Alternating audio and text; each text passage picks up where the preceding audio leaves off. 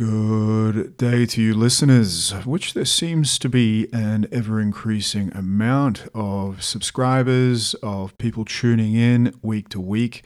So, obviously, some people out there getting some value from this. So, once again, thank you for the subscriptions, thank you for the feedback, and it's all appreciated by me. This week is part two of the General Semantics uh, series. This one's on the basis of the way we think, the Aristotelian laws of thought. Uh, I just wanted to quickly mention that finally, oh, finally, the Hatha breathing ebook will be out next week. I've got the diagrams done.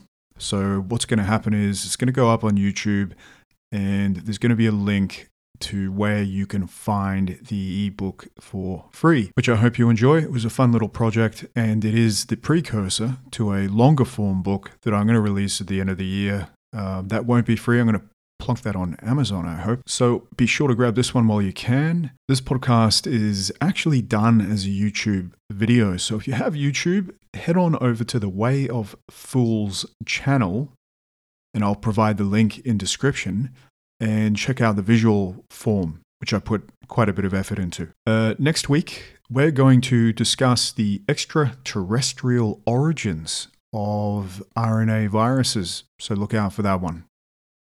You know, Nietzsche also in Thus Spake Zarathustra, when Zarathustra comes down the mountain, he sees a bunch of people gathered around a famous individual. I think maybe a scholar, but it doesn't really matter.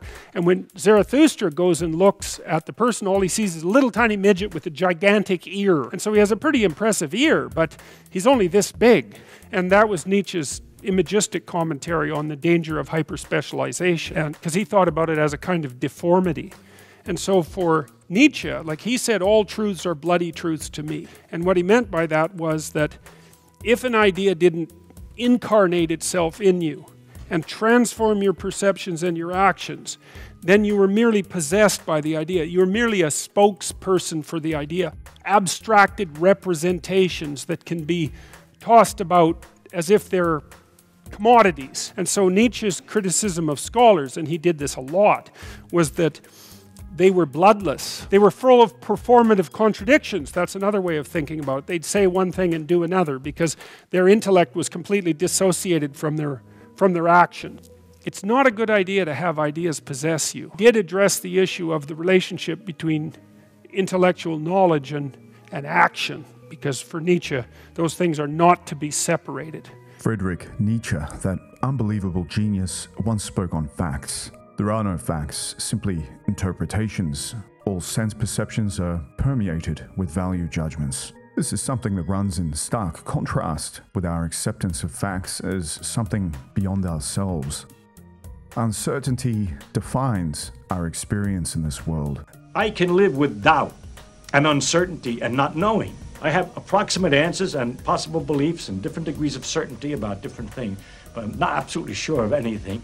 And then many things I don't know anything about, such as whether it means anything to ask. A previous guest of the show, Rolf Sattler, wrote For many people, objectivity means reality or truth, but since we don't know the truth, that which is, this concept of objectivity is not useful in science. Instead, it seems more appropriate to understand objectivity as intersubjectivity. Thus, what is widely shared and accepted between subjects is considered objective. This is not an extreme postmodernist environmentalist argument, as some would assume, far from it. This is something deeper, more primordial. Anyone who has traveled the world would have to agree that there are pronounced differences between peoples and the way they see things. One could argue this is merely genes and environment interacting over time, but that in itself is also a reduction. Realities appear to be shaped between peoples over time as well. In part one, we looked at general semantics and, in particular, the verb to be and the nature of human abstraction. The idea that any abstraction is false by the necessary omission of multitudes of its parts in this part, we will examine the laws that underpin our ability to abstract, to reason, and to speak. Goethe, the German philosopher and scientist, was once quoted as saying, quote, He, a scientist, will select from the data a few favorites that flatter him. He will manage to arrange the rest so that they will not appear to contradict him. And lastly, he will complicate, obscure, and eliminate the hostile data. It seems we have a problem. In 2005, John Ioannidis rocked the academic world with his paper that said this There is increasing concern that in modern research, false findings may be the majority or even the vast majority of published research claims. According to a survey of more than 1,500 scientific researchers in 2016, more than 70% of them have tried and failed to reproduce another scientist's experiments, and more than half failed to reproduce their own experiments. For sure, it is not just scientists. To me, this is an ubiquitous feature of the modern world.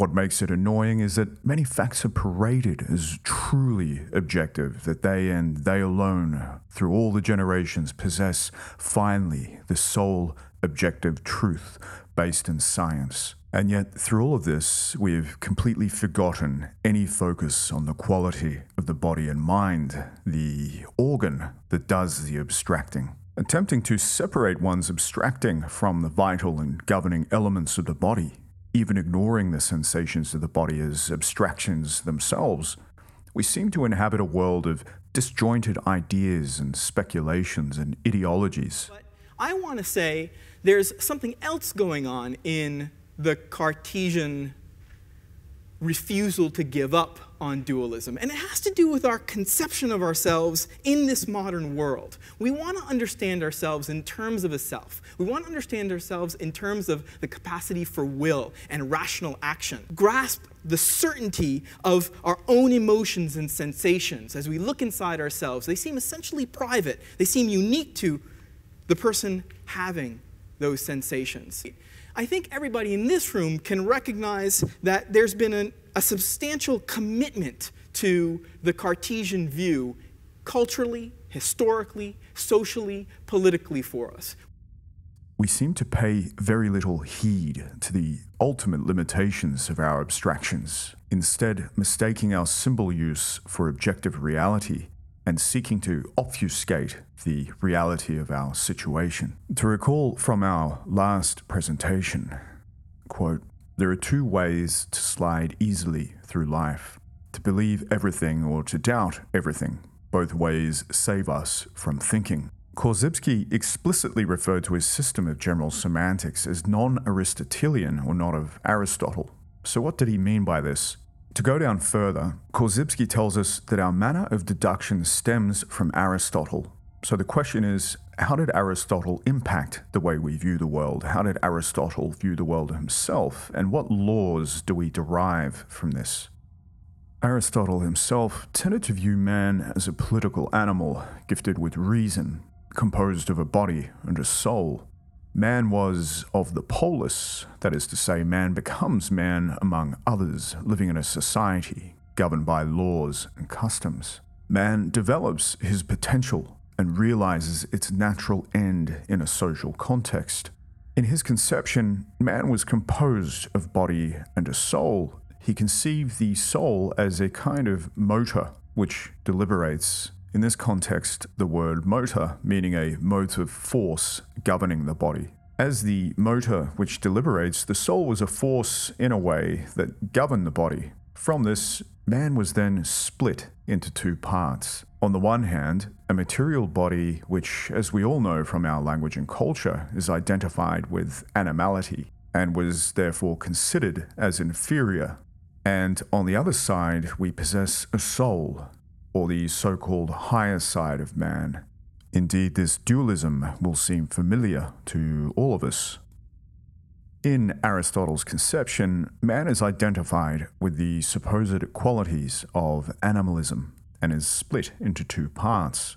On the one side, a material body identified to animality, considered as inferior and base, and on the other side, a soul a domain of reason and spirituality considered as superior, and arguably, at least to Korzybski, and I tend to agree, this has structured our whole vision of ourselves, split into a dualism.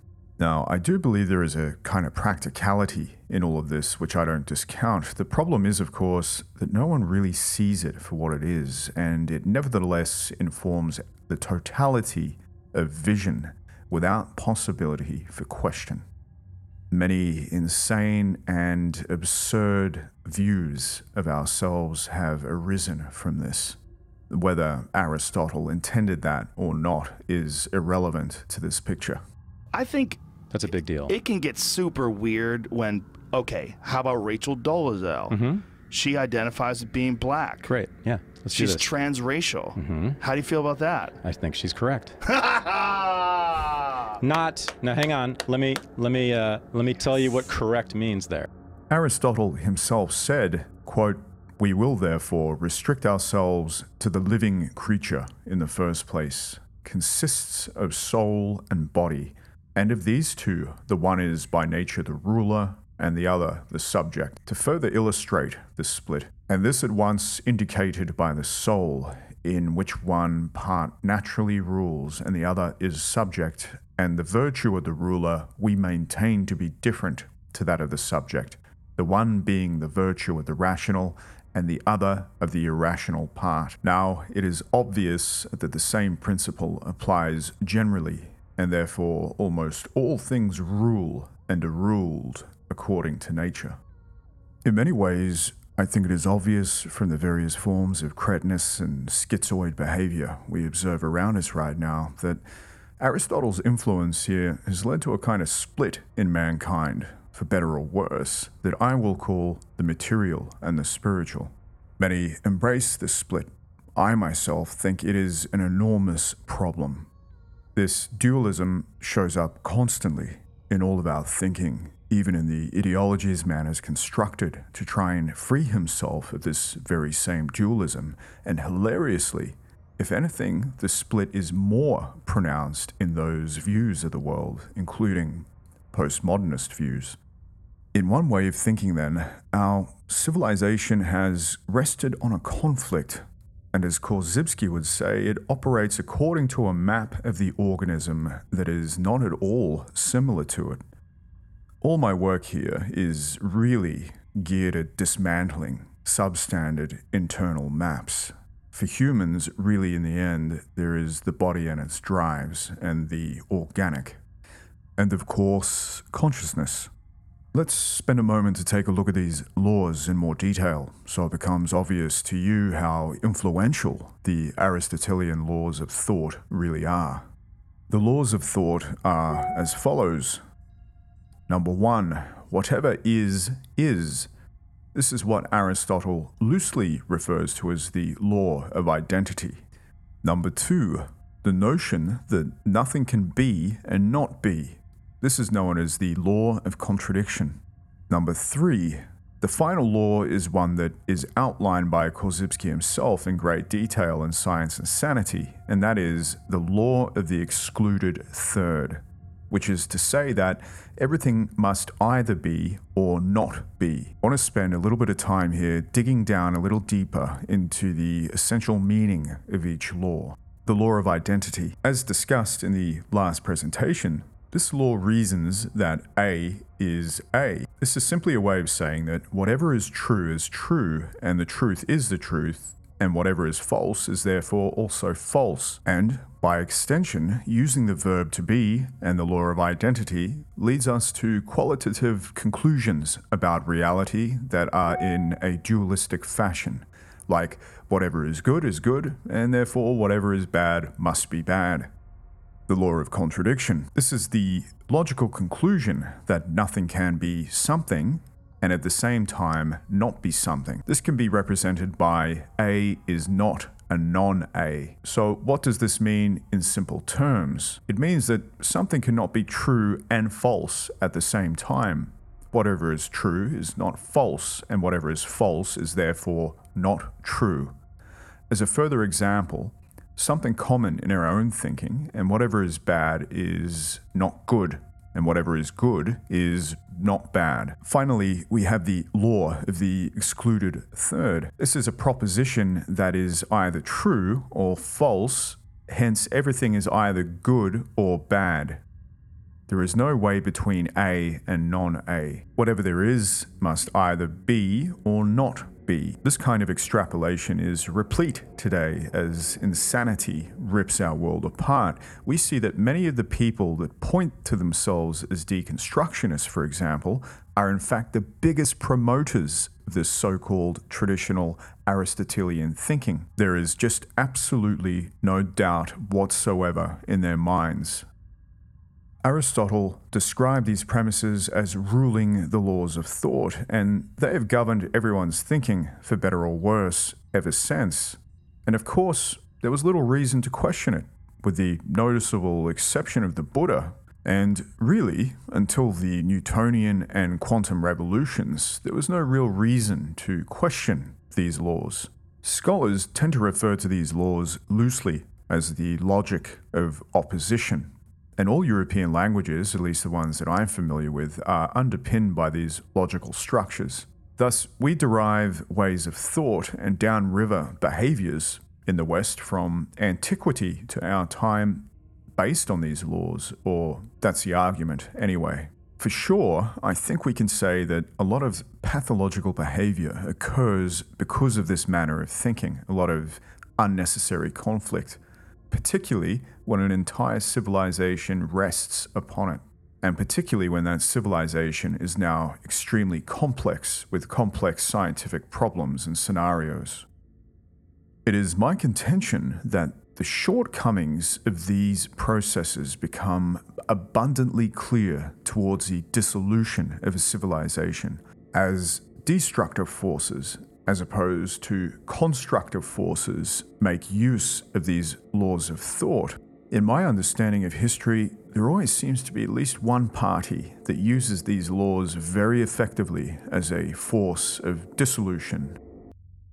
Some of the mechanisms of thought this creates should be coming obvious to us at this point, but let's expound on a couple of the more significant ones.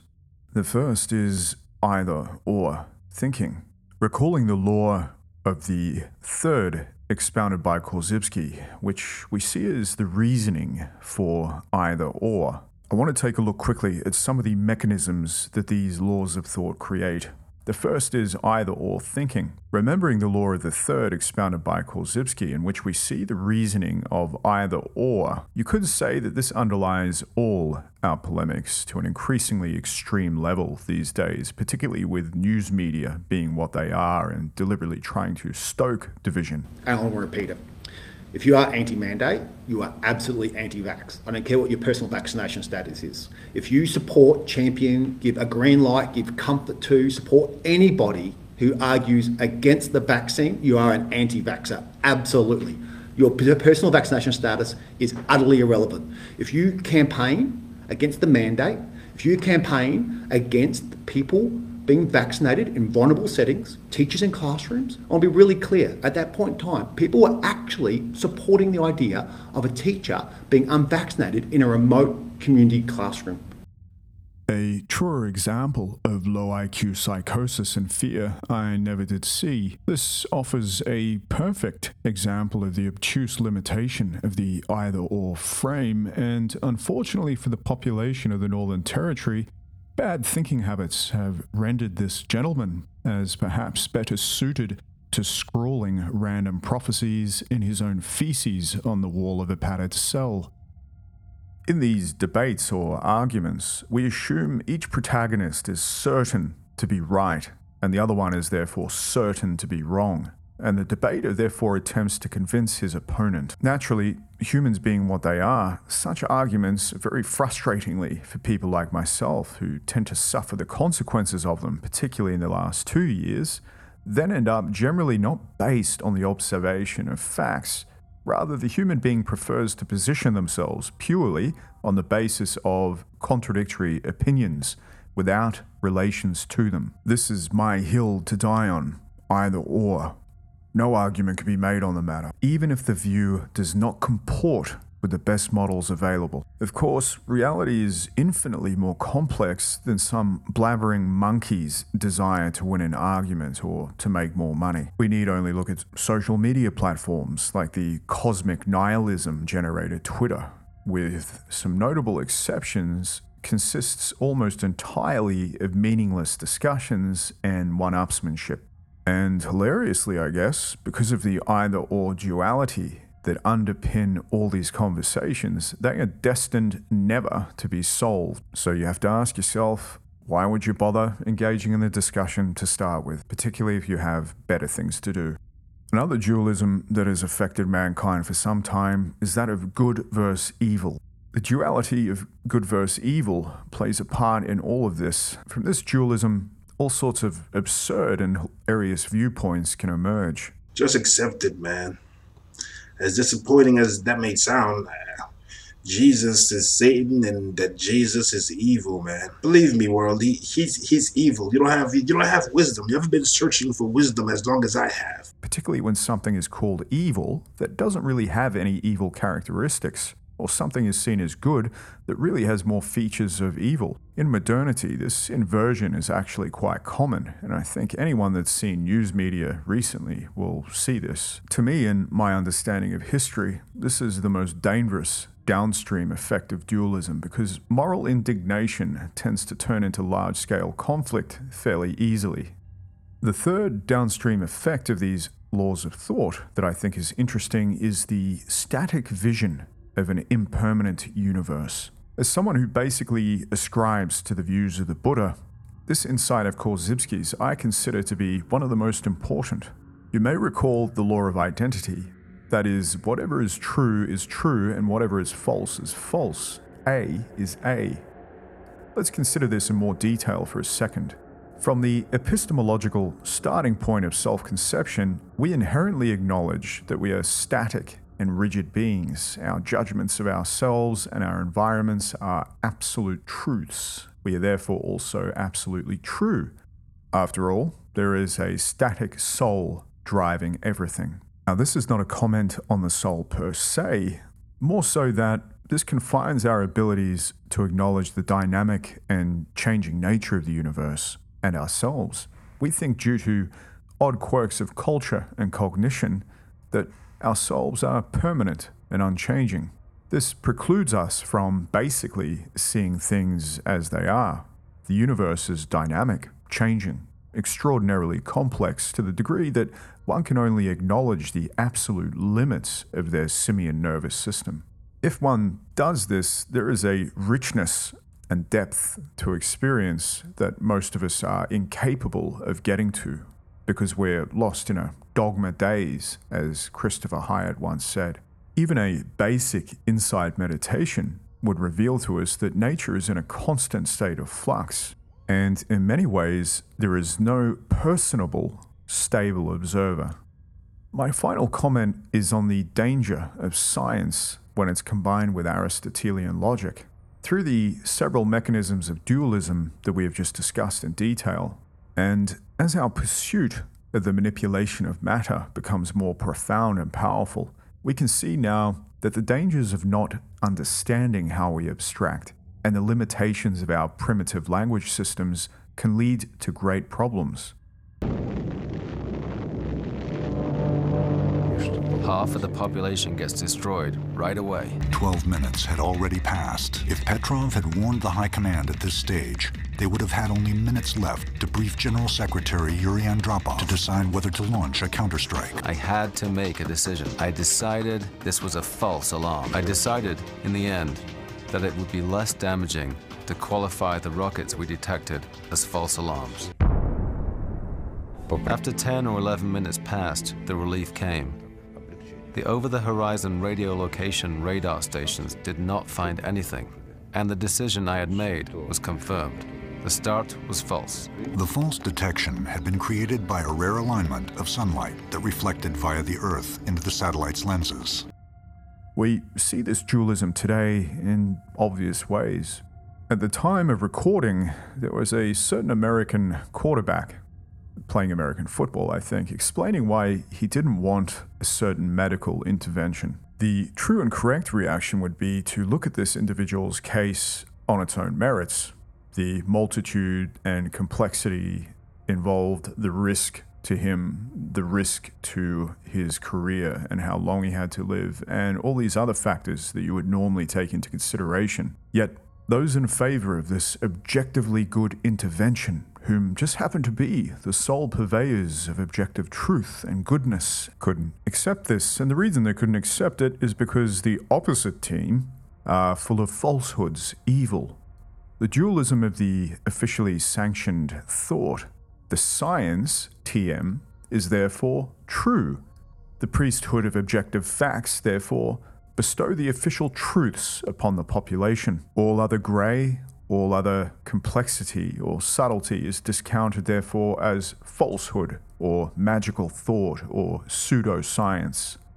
A vaccine is the world's best hope of overcoming the COVID 19 pandemic. Is it? There we go with the absolute statement with the isness of identity. It is absolute essence of truth. The fact remains that we're not really going to know if it was the best way to handle the situation until after the situation is done and we've had the chance to collect data. It could be the absolute worst way to handle the situation. This is why these principles are so important because you could be creating with your absolute certainty an absolutely catastrophic situation. A little self doubt comes in handy sometimes. Either or dogmatism cannot possibly handle the inherent uncertainty and complexity of the scientific process. To be honest, I would expect better of our scientists, and I would expect that they would have figured this out by now, but they have not done so. As an important thinker once said, above all, the beast cannot handle uncertainty. That is to say, that any explanation is better than none when it comes to the human being, no matter how ridiculous it is. But with all the technology and other things that we have nowadays, this is also an extremely dangerous way to exist in the world. Finally, in this worldview, many possibly useful or credible things are tossed out completely, and many valuable solutions will never be found as a result. And in many ways, this is merely a feature of our language and our way of abstracting and this way simply does not allow for anything more subtle. In the last two and a half thousand years, we've gone through about three epochs in our understanding of the universe. The first is the Greek or metaphysical pre scientific method, that is, Pythagoras, Euclid, Aristotle, those philosophers of antiquity. We could briefly outline their view as the observer does not really count at all only the observed object is really important in observing the truth. And finally, we have the relativistic or quantum period defined by people like Niels Bohr or Einstein. That is, all man can know is a phenomenon due to both the observer and what he observes. This period of thought considered that every observation is pertaining to the observer and varies according to what is observed. The nervous system cannot be separated from what is. Now, many of you might be thinking this sounds suspiciously like a modern progressive asserting that there is no truth at all.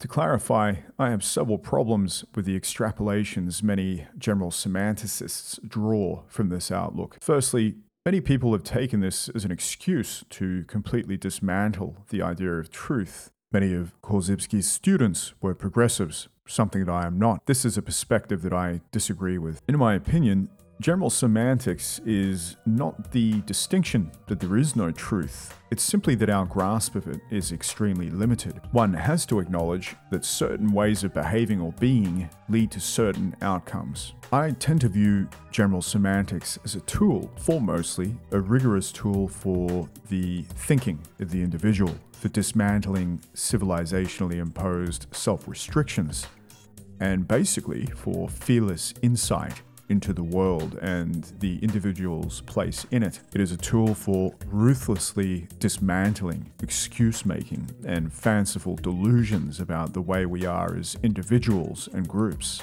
And as far as I can see, this leads to anything but a progressive outlook, which appears to be to be merely another deracinated dualistic view of denying truth through ideology, distancing us from our biology all which we can come to know about our very existence, our experience of the world, depends on biological quality, the biological quality of the organism.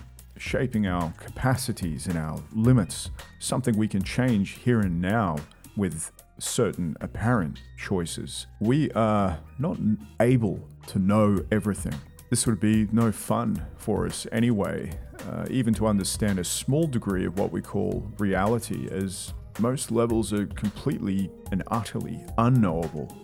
And I would hope through your understanding of the laws of thought and how we derive what we call reality, that people start focusing on the quality of their abstractions, the quality of their organism, and ultimately the limitations of our judgments. Please subscribe for more content and videos like this. We discuss philosophy, practical spirituality, and ecology, and much more. And your engagement is always appreciated.